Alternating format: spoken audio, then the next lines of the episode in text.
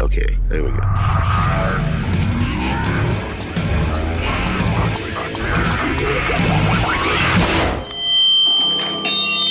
Whoa, feedback. This is Ugly Phil. What are you waiting for?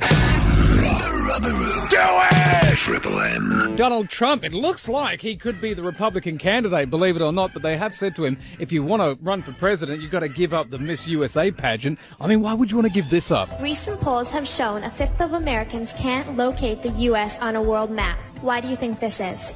I personally believe that U.S. Americans are unable to do so because uh, some people out there in our nation don't have maps, and uh, I believe that our ed- education, like such as in South Africa and uh, the Iraq, everywhere like such as, and I believe that they should. Uh, our education over here in the U.S. should help the U.S. or, or should help South Africa and should help the Iraq and the Asian countries. No, yes. So we will be able to build up our future for our Thank you very much, South Carolina. Oh, thank you very I mean, seriously. That kind of insight is what you need when you're running for the president of the USA. In fact, who wants to be a beauty queen right now? I can give you the talent and the skill. Kylie, are you ready to be a beauty queen? Yes. Okay, your topic I'm going to be asking you questions on is climate change. Which state do you want to be? Uh, I think I want to be Carolina. I think Carolina's taken. Can you be Miss Tas- Oh. Tasmania? Oh, of course. What can we do about climate change, Miss Tasmania?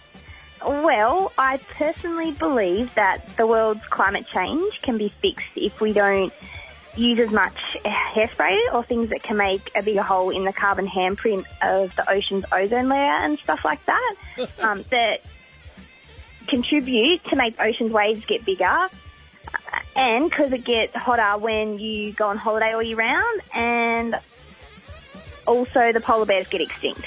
A beautiful answer, Miss Tasmania. Cassandra, how are you? I'm good, thank you. How are you? What state would you like to represent? I would absolutely love to be Miss South Australia. Of course, why wouldn't anybody want to be? You know, especially if you represent Keith in South Australia. What a great place. Okay, so Miss South Australia, could you please tell us how you would achieve world peace? Well, I personally believe that world peace can be won if we all work together with all the world to be peaceful and not have arguments about the earth and places we don't own and that some people think that belong to when in truth everybody doesn't have their own country except the country that their passport says where they live if they weren't born there in the first place. That's just beautiful. I think you've solved all the world's problems there, Miss South Thank Australia. you. It's beautiful. And you've got such lovely hair as well. Thank you, thank you.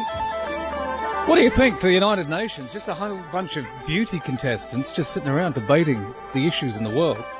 I think a lot of people would watch it. Yeah. Well, yeah, and maybe with the volume down, things would get solved, right? Do they have to wear bikinis? Hello! There you go. Mr. Inappropriate, please introduce our next guest. Did you know a human and a giraffe both have the same amount of neck bones? Here's Def Leppard on the Rubber Room.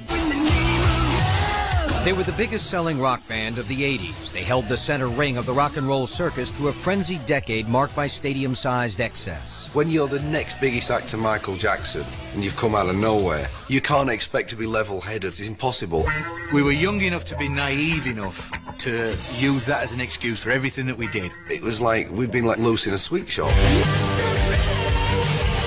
Good afternoon. Who's that there? It's Joe. Oh, hello, Joe. It's Phil. How are you, man? I'm good. I was expecting someone to put us through and to have the formal introduction. I think they just did, but um, did. I did, but I didn't set myself Oh. up. There was a delay. No, that's all right. I'm okay with it. What, Joe Elliott? Go ahead, though. There's been great reports uh, about the shows as well. Is it good to be back on the road for you? I mean, we haven't been here since 2012 when we were essentially kind of promoting a live album, but it did have three new songs on it, and we, we did open with Undefeated, which has actually gone back in the set because it's becoming a popular song. But with the new album out and top five in, the, in, in Australia, it's great to be able to play a couple of new songs as well as the ones that, you, well, let's be honest, if you don't play them, you don't get out of the building alive, Yeah, you know. So it is really nice. It, it's good because we've, we're always fans of playing what people want to hear, you know, because we want to hear it too. I mean, as fans of music in general. If I go and see McCartney or the Beatles, the Stones, Mm. I want to hear like Jumping Jack Flash or Eleanor Rigby or whatever it is. So Yeah, you've got to mix old and new, and if we don't put some new in, then we just become a nostalgia act, and we don't want to do that. So it's so nice that you know so far we've we've had some you know had a great crowd in. Um, Sydney, we had a fantastic. I mean, it was like massive crowd in Melbourne. Yeah. And then we got Perth on Saturday night. Um, so I've only got the three gigs this time, but uh, like I said, uh, with the top five record, it's, it's such a great time to be here, and the weather's not too shabby. All right, Joe, appreciate your time, mate. We'll have a bigger chat on Monday night if that's all right. Thanks, Bill. Excuse me for a sec. I had to call someone. Hang on a sec. Hi, mate. It's Phil here at Triple M. Just want to know if you can help me with um, things like commodities and, and those sort of prices. I can try. I'm interested in investing in something like nickel. I just wanted to know, do you think, um, what's the market fluctuation on, on with nickel? Is nickel back? Yep. As an investment, um, and uh, is nickel back? So, in what? Just in terms of investing in commodities. Um, Well, you know, I mean, just a friend of mine said to me, you know, if you're going to invest, you know, gold and, and, and silver, but apparently nickel's the way to go. I mean, i- uh, you know, do you think they will bring nickel back to, um, you know, the commodity that it once was? Um, well, I don't think it's really, you know, it, it, it's definitely not sort of. Obviously, the, the the focus has been on China of late and sort of flowing there. I thought with nickel, sort of nickel back to the future with some of the uh, investments of late, Um, especially in China. Yeah.